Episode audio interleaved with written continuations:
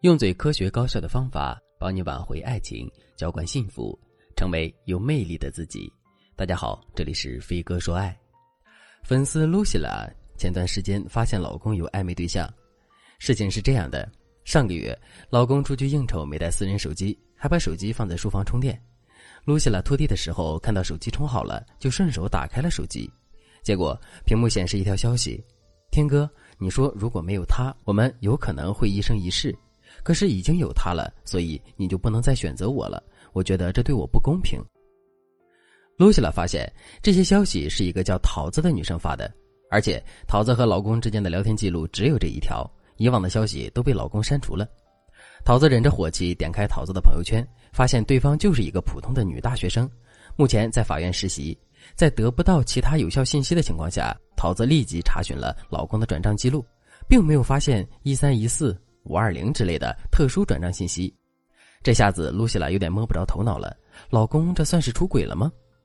于是露西拉来找我。那几天，她已经哭成了泪人。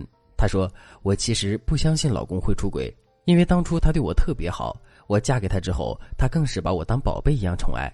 我觉得我不会遇到比他更疼爱我的男人了。”所以，如果他一时犯了错误，只要他愿意回来，我就既往不咎。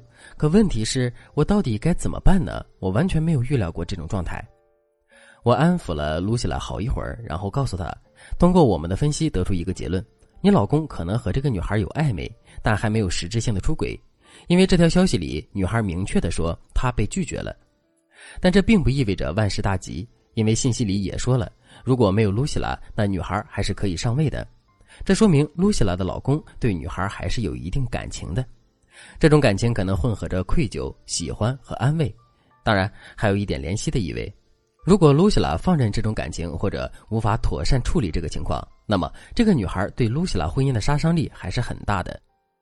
露西拉听了我的分析，眼神里透露着焦虑的神情，她忙问我：“老师，我想找几个人去女孩的学校找她，吓唬吓唬她，你看可以吗？”我给露西拉的建议是：最好不要这样做。第一，太兴师动众，老公还没出轨就这么大张旗鼓的传扬出去，不太好。第二，如果女孩被你警告之后，反而开始装可怜，持续阴魂不散，你只会更被动。第三，如果你的警告尺度把握不好，很可能会给自己找麻烦。所以我的建议是，既不冷处理，也不放任他们之间的暧昧。而且，老公搞暧昧，说明你们夫妻之间有了缝隙，所以你想搞定这件事，重点应该放在你老公身上。面对老公出轨、搞暧昧，不同的情况有不同的处理方式，不是所有的老公暧昧出轨都需要我们冷处理或者给男人警告。我们需要按照你们两个人之间具体问题来给出更确切的方案。如果你也遇到了老公出轨、搞暧昧的问题，你可以添加微信文姬零三三，文姬的全拼零三三。把你们具体的情况告诉专业人员，让我们为你出谋划策解决问题。如果你也和露西拉面临类似的问题，该怎么改变这一切呢？第一个方法，旁敲侧击。比如，你可以先给男人一些无形的压力，用旁敲侧击的方法让男人警醒。露西拉就在吃饭的时候对男人说：“亲爱的，我最近一直在忙公司的事，很久都没有和你聊过天了，我都不知道你最近过得怎么样。”接着，露西拉就可以说。我觉得你一个人打拼，我的心思一半给了孩子，一半给了事业，真的让你受委屈了。我怕你感到孤独。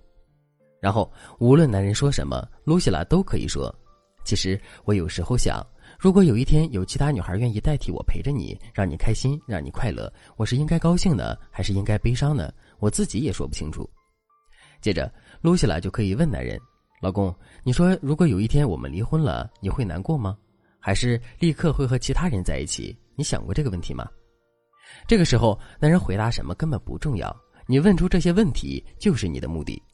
当你对男人这么说的时候，多数情况下，男人会感觉心里一紧。但是你又不点破，这种好像什么都没说，又好像什么都说了的话语，才会真的让男人更加警觉和难受。